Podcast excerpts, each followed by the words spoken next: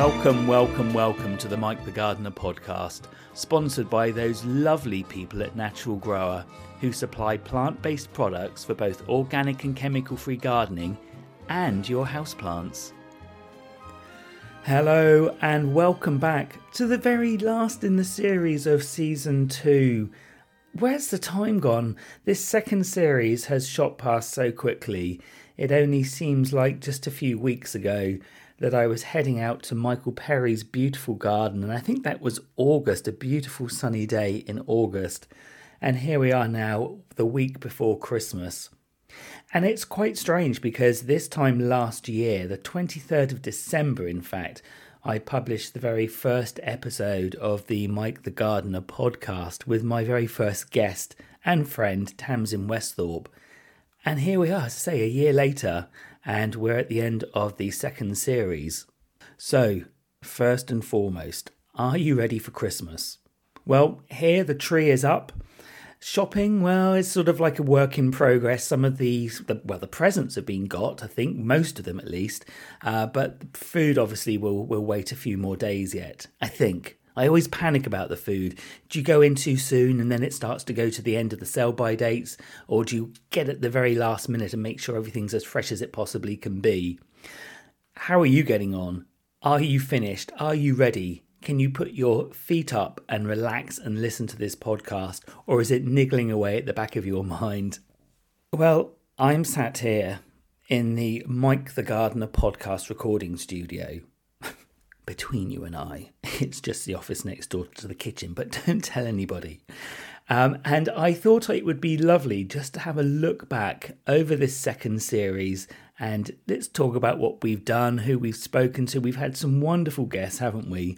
And I remember, as I just said, going to Michael Perry's in August was amazing.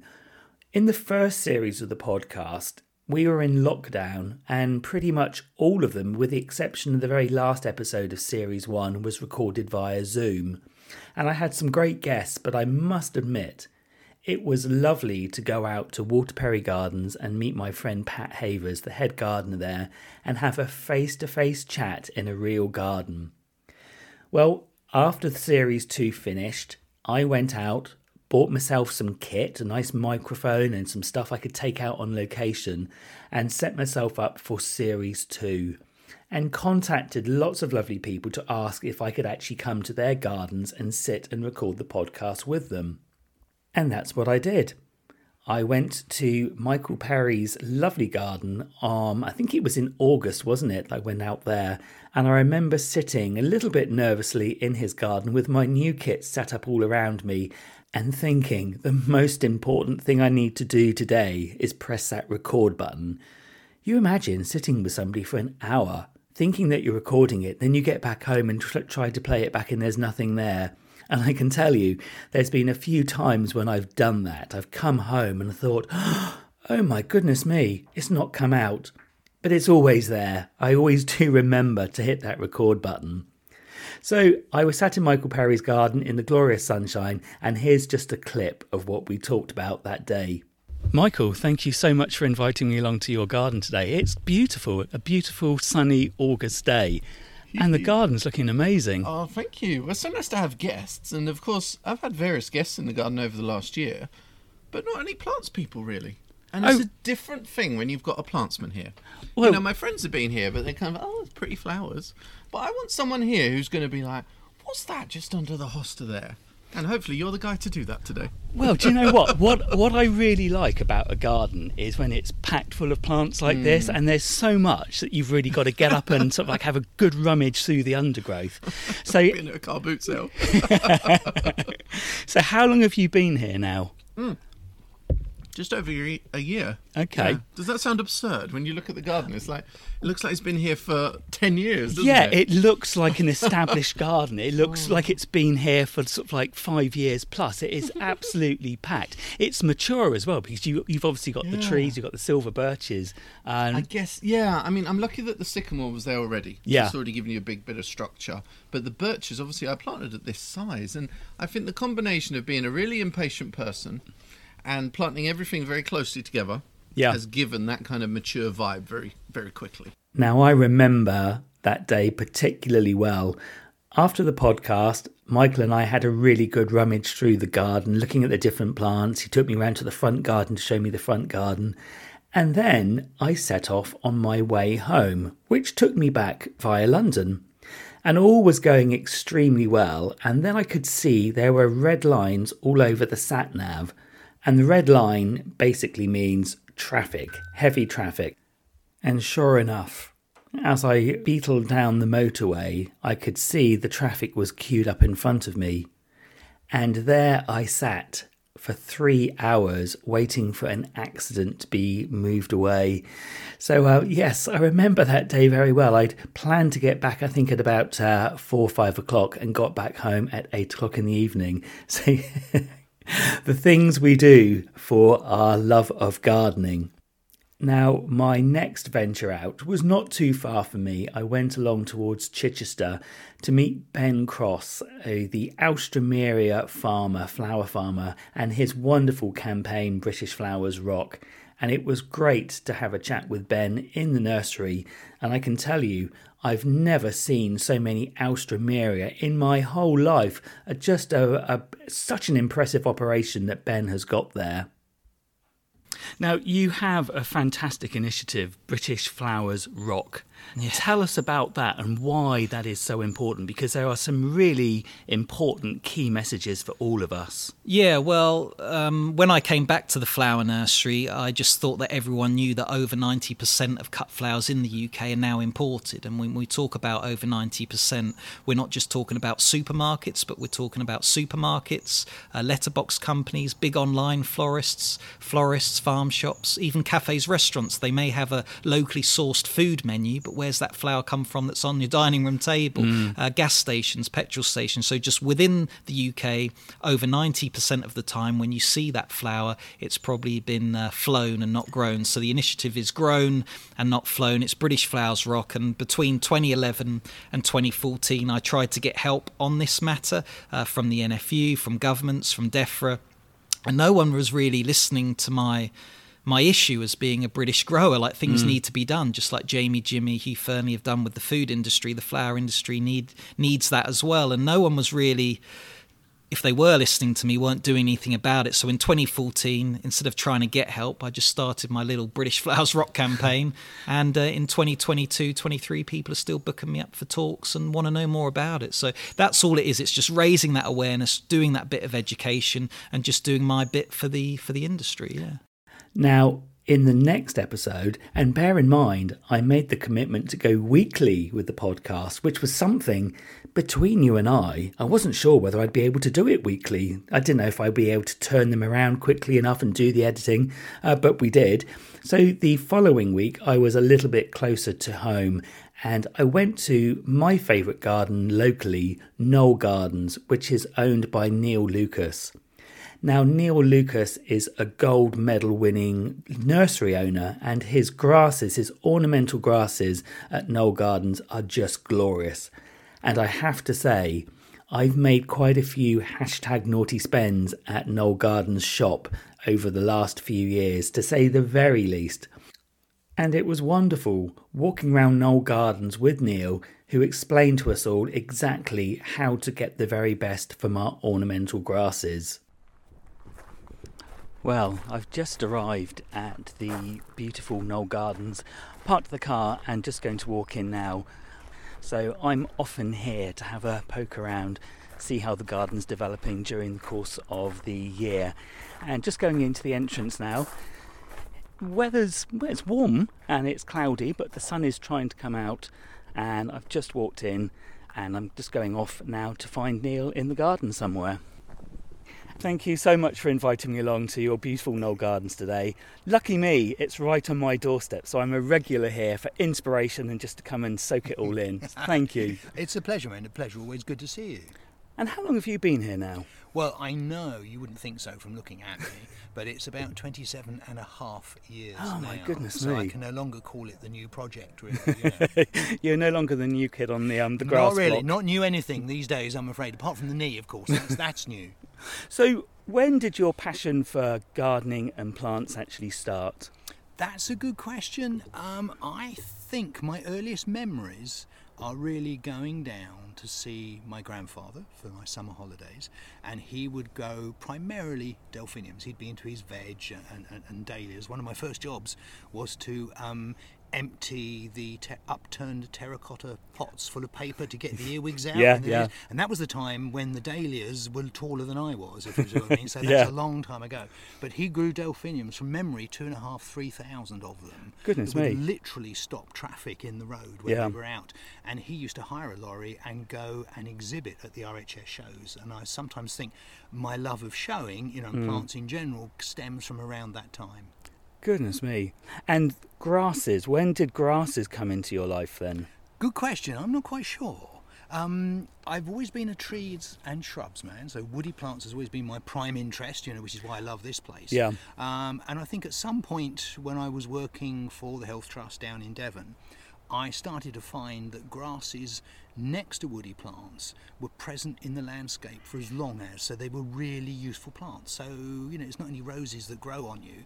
Hmm. I sort of get one and two and three and four. And when I came here, we probably had a collection of about 50. But at that time, when, when we came to Knoll, I had no intention of becoming a grass specialist as such. Oh, wow, I didn't know that. And here we are now with this beautiful. We have a little bit of a reputation for knowing something Just about a little subject. bit. Yes, you. I was just going to say, somebody's told me you know a thing or two about That was grasses. probably us. Yeah, yeah. Um, or maybe it was actually Neil, yeah.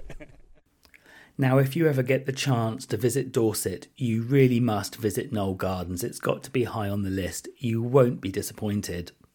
Now, I generally contact my guests a few months ahead of a re- recording date, and I remember contacting someone who I have been a massive fan of for many, many years garden writing legend Anna Pavord. Now, I was aware that Anna lived in West Dorset, which isn't too far from me here in Bournemouth, and I was really keen to try and have a chat with her. And I dropped her an email, and surprise, surprise, the next day, Anna very kindly contacted me to say that she would love to chat. Unfortunately, we were still in lockdown restrictions. Um, some of the restrictions had been reimposed, so I wasn't able to go and visit Anna. But we had a, just a wonderful chat via, well, it wasn't via Zoom. Anna doesn't have any internet access, and I wondered at one point whether we were actually going to be able to have a recorded conversation for the podcast. But with my new kit, I have this fantastic hand recorder that can actually connect to a mobile telephone. And so we were off, we were in business. And I had the most delightful chat with Anna. And here are some of the highlights from my chat with Anna. You live a little further along the coast than me in West Dorset. Tell, Yeah. tell me about your garden in West Dorset. Oh, well, um, we were for nearly 40 years at this amazing house, which is slightly further east uh, from here, um, in a village called the Bride Valley, uh, which is a little bit um, sort of east of Bridport, between Bridport and Dorchester. And it was there, actually, that I suppose, you know, that house, uh, it was a, a rather wonderful Queen Anne rectory, but completely derelict when we took it on without a proper roof or anything. And it took us 18 months to find our boundaries there. It was completely overgrown. So that, in a way, seared us in a way that mm, uh, few gardens, you know, have a chance to sear you and to teach you. Moving here was because I knew we couldn't afford to keep a place like the rectory on its um, feet as we got very much older. And, you know, there were outbuildings, there was a dovecot, stables, barn, you know, a most incredible place. And we were very lucky to take it on as a place where nobody wanted rectories. Um, and particularly not derelict ones with no roof. Um, and West Dorset hadn't actually, as you must have observed, hadn't hit, you know, the headlines in the way that it has now. No, no. You know, when the newspapers uh, started calling Bridport the new Notting Hill, uh, we all groaned and thought, Yes. oh no. Because it is special. Um, and so, for all sorts of reasons, we knew that we had to leave the rectory.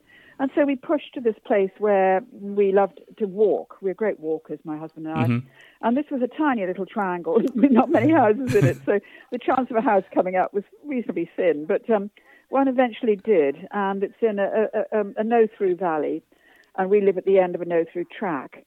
And the real point about it is the situation. It's perched on the side of a very steep valley and it faces south. And, Oh, lovely. um, we have ancient you know, sort of pasture fields mm. that belong to it. I mean, it's not it's called Sunnyside Farm, but it's not got the sort of land that you could farm on really uh, anymore. No. But it has got 20 acres of unimproved pasture, which is very interesting to me. Chatting with Anna was definitely a big tick on my professional bucket list, I can tell you. The following week, I headed off to Kelsey Park in Beckenham, London, to chat to Danny Clarke, the Black Gardener. Now, you'll know Danny as BBC TV's The Instant Gardener, but of late he has been extremely busy recording alongside Alan Titchmarsh and the gang on ITV's Love Your Garden. And more recently, in fact, just a few weeks ago, he started his own TV series with Diarmuid Gavin, Filthy Garden SOS on Channel 5.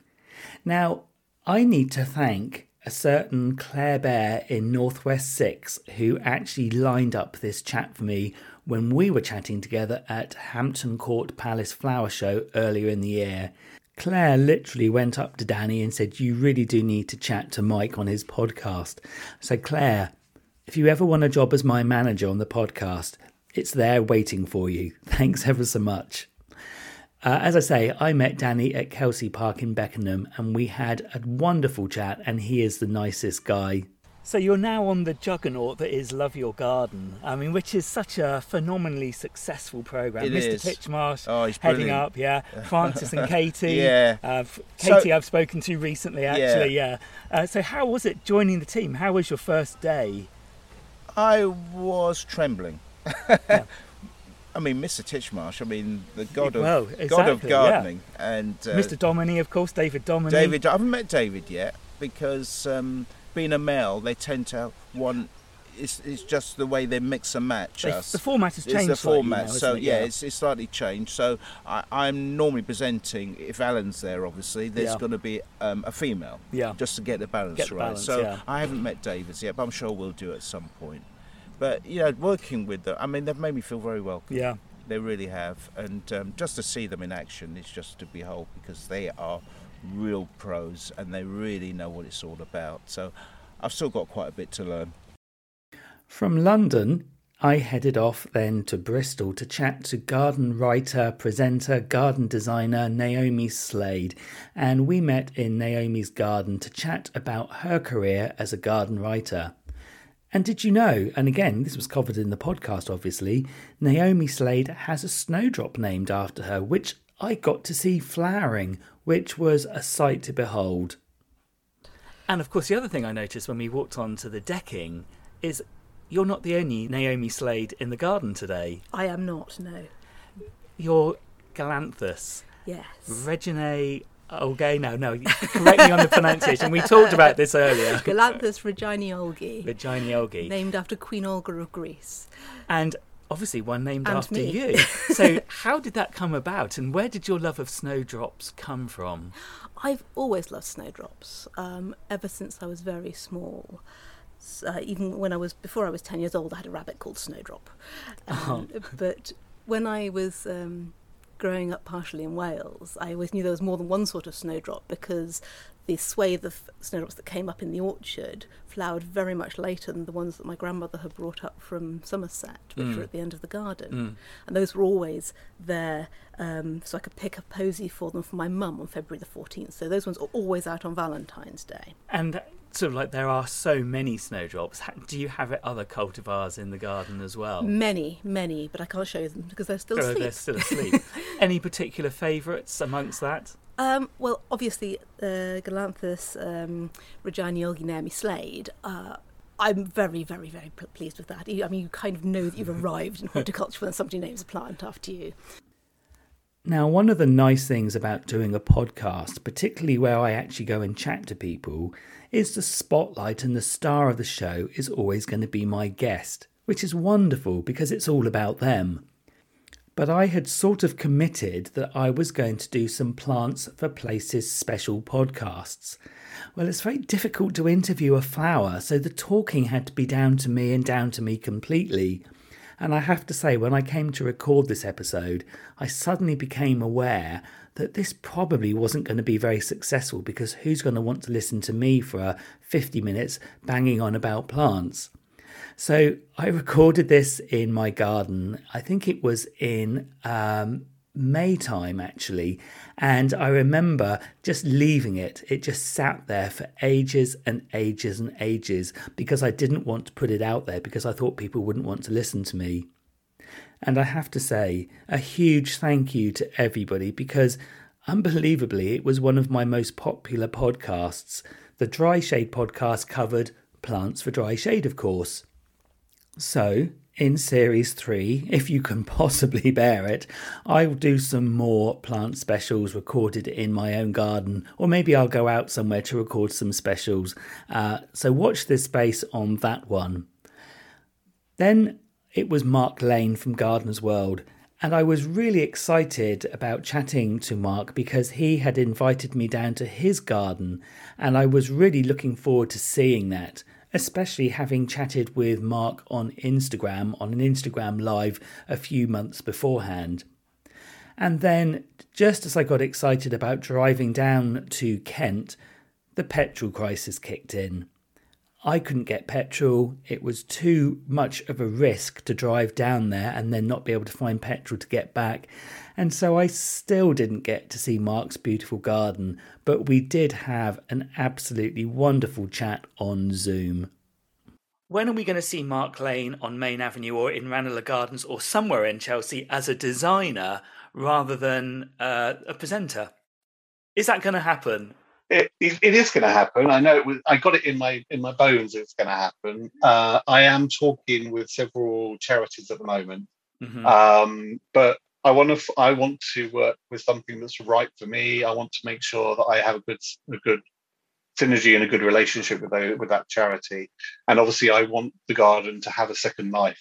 So uh, again, it's how that works. But um, yes, the uh, it will happen one day. Um, it, it's definitely not going to be next year. Um, but uh, who knows? It might be happening the year after the year after that. Who knows?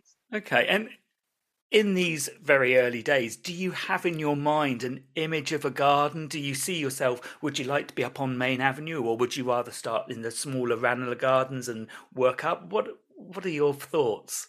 Uh, no, me being me, probably my luck is that I'll have three Main Avenue gardens to do all at once. Um, but, yeah. Um, I I think I would love to do Main Avenue garden. Yeah. I would love to do that. Um, I guess but, there's an expectation that maybe that's where people would expect you to be. I suppose so, and I, I don't know. It's uh, yeah, it's it's nerve wracking to think. I know Eric, you know, just went through the whole process yeah, of yeah. doing the RHS garden. Yeah. Um, and uh, uh, I don't know because you know, obviously it's scrutiny and everything. But I, I, for me, again, I wouldn't be doing it for the medal. I would want to be doing it because I want to get the message across from that specific charity. Yeah. So for me, again, that's where the message is really important.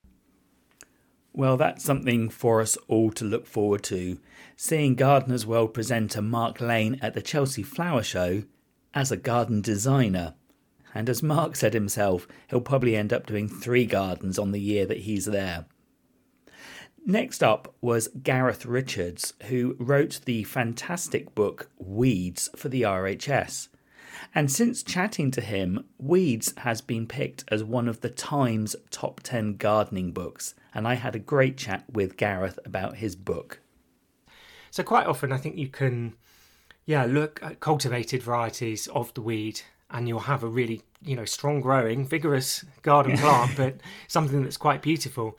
They use the white flowered rosebay willow herb in Sissinghurst in the yes. White Garden, for example. So you know, I think if you've got that, if you've got the purple one growing locally, maybe try the white one in your garden. And I think that's the thing because the purple rosebay willow herb, eighty thousand seeds per plant. That's quite a that's quite a big number to have yes.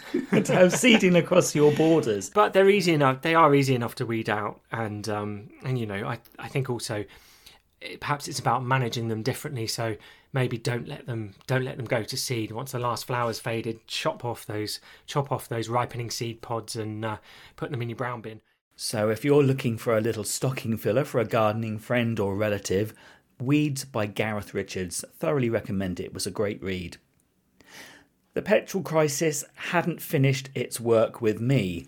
I was due to go and meet Andrew Fisher Tomlin, the world renowned garden designer, at his garden in Wimbledon. But I couldn't get petrol for a second time, and for a second time, we had to record the podcast via Zoom.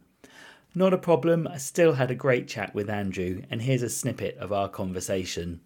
It was enjoyable. I had my first Alan Titchmarsh moment. Um, I'll tell you a story about this. Can I tell you a story about this? Absolutely. I like that, stories. We were building. We were building that garden. So I was probably about thirty, I guess, and we were building that garden. And Mr. Tish, Titchmarsh came along, and w- one day and was eating my roast chicken crisps. Uh, I mean, Gosh, the detail. oh yeah, yeah. No, I see. I remember this, and I was like, oh my goodness, you know, Mr. Titchmarsh, uh, you know, Sir Alan, and um, the um, and he had a chat with us. And I said, Oh, what do you think about our, our garden? And he went, Oh, it's all right. And I thought, oh, right, oh. okay. That's it, you know. You know, we're a bunch of students, a bit of encouragement. and and and uh, and Alan is real, you know, he really does encourage people people into horticulture. So at the time, anyway, that was at the time. Both of us looking a lot slimmer. How and, long ago was uh, this, Andrew? This was 1996. Okay. So he was he that was when he was presenting. Yeah. So you know, go forward until about what five years ago when he stopped presenting and he did the garden, um, helped by Kate Gould and, and Mark Gregory. Yeah. And um, and he's standing there waiting to um, you know, meet the Queen and, and all that sort of stuff. And and I, I walked along and I'm having a chat with him and seeing that. And he said, Oh, what do you think about the garden there, uh, yeah, Andrew? And I said, That's all right. and, and, he said, He was like, Oh, damned with faint praise. And then I told him the story because I obviously he didn't remember. He appreciated that. Now, thankfully, petrol crisis behind us. We'd all been whipped into a frenzy, all been queuing at the petrol pumps for no reason because there had been no shortage. I was back out on the road and I was overjoyed because a couple of weeks before the petrol crisis had kicked in, I had spoken to Freddie Strickland, the RHS Young Designer of the Year 2021, with a view to chat to him in the podcast. Freddie suggested that we meet in a garden halfway between us both, somewhere that we both hadn't been. And he suggested Iford Manor Gardens in Bradford on Avon near Wiltshire, well, within Wiltshire. Perfect. Or so I thought. I picked up the telephone just out of courtesy. I just wanted to check that they'd be happy for us to visit and record a podcast in the garden, but they told me the garden had actually been closed for the season. But not one to give up. They very kindly agreed to let us in through the back gate so we could record this podcast episode. Now, the forecast for the day of the recording was pretty poor grey, cloudy, and damp. However, on the morning when I set out from here, glorious blue skies, and the whole journey there, and indeed the whole day, was just perfect. And following our chat for the podcast, Freddie and I were taken on a tour around the garden, got to meet the gardeners and the head propagator there, and it was just the perfect day. So, if you're looking for a garden to visit and you're in that area, Bradford on Avon, Wiltshire, then do put Iford Manor Gardens on your visit list. Open again in the new year, definitely one to check out. And here's an extract from our conversation. So you've been off crying into a coffee. Crying into a coffee while Anne Marie Powell and Mary Louise Agius and all the gang are descending. Annie Guilfoyle, all these people that you just like, you just know names you know, names you yeah. know, not name people that you know, yeah. faces that you know. Yeah.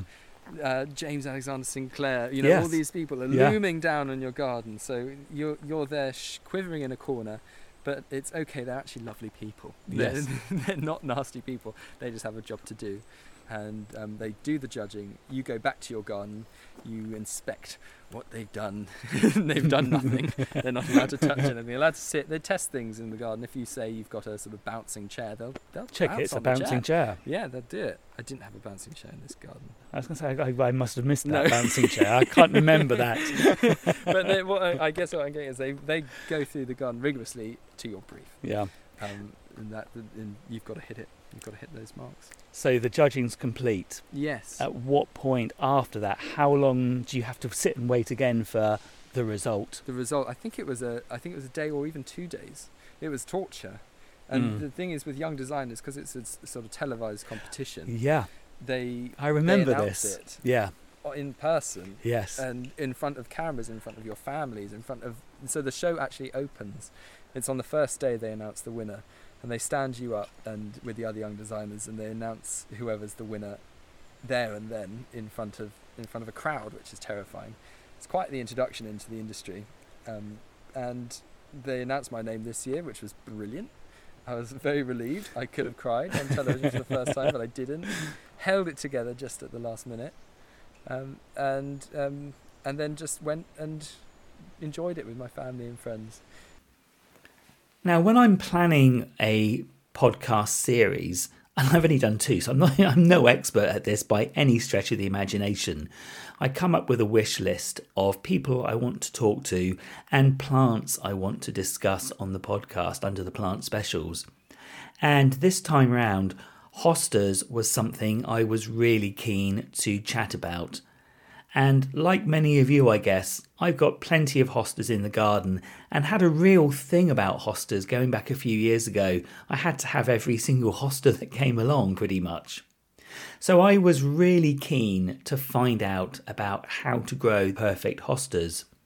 And I contacted Chris and Ollie of Sienna Hosta Nursery and had a chat with them.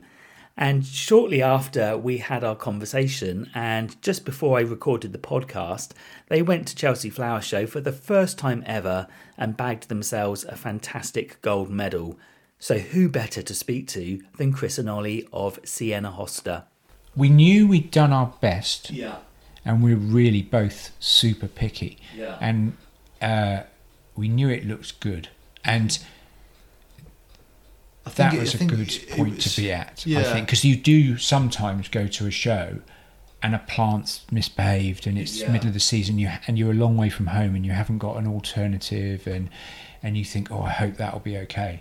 But I, for me, I don't think it felt like that with Chelsea. I think it we looked at it and we thought this is really strong, mm. but hoping for the best. It Mm. Was just a privilege to be there. Yeah, I think you almost don't go in with an expectation. You just go and just throw everything at it. Yeah. And just hope for the hope best. for the best. And you know, because there's so many amazing nurseries that go, and you know, although you're judged independently, you see all this quality around you, and you think we've got to like be Step- the top of our step game. up. Yeah, yeah. Um, you know, just just to be sort of noticed, I guess. And so that sort of brings us up to date. Obviously, in the last few weeks, I've spoken to Charlotte Beatty of Natural Grower.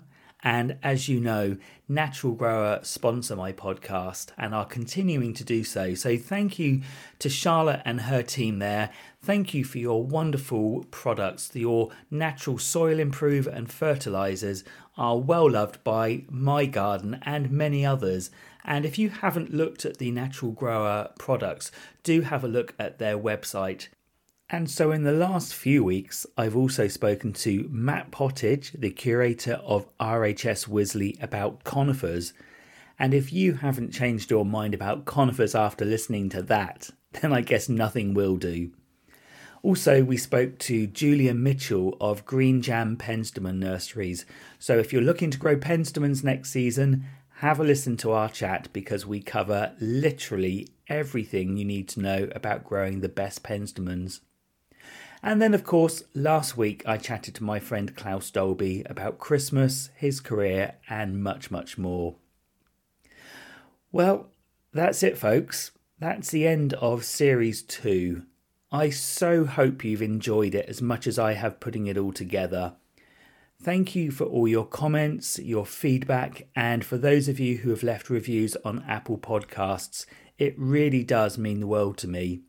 Now, if you have any ideas of subjects or guests we can include within Series 3, do drop me an email and you can contact me at mikethegardener01 at gmail.com and that's Mike with an MIC.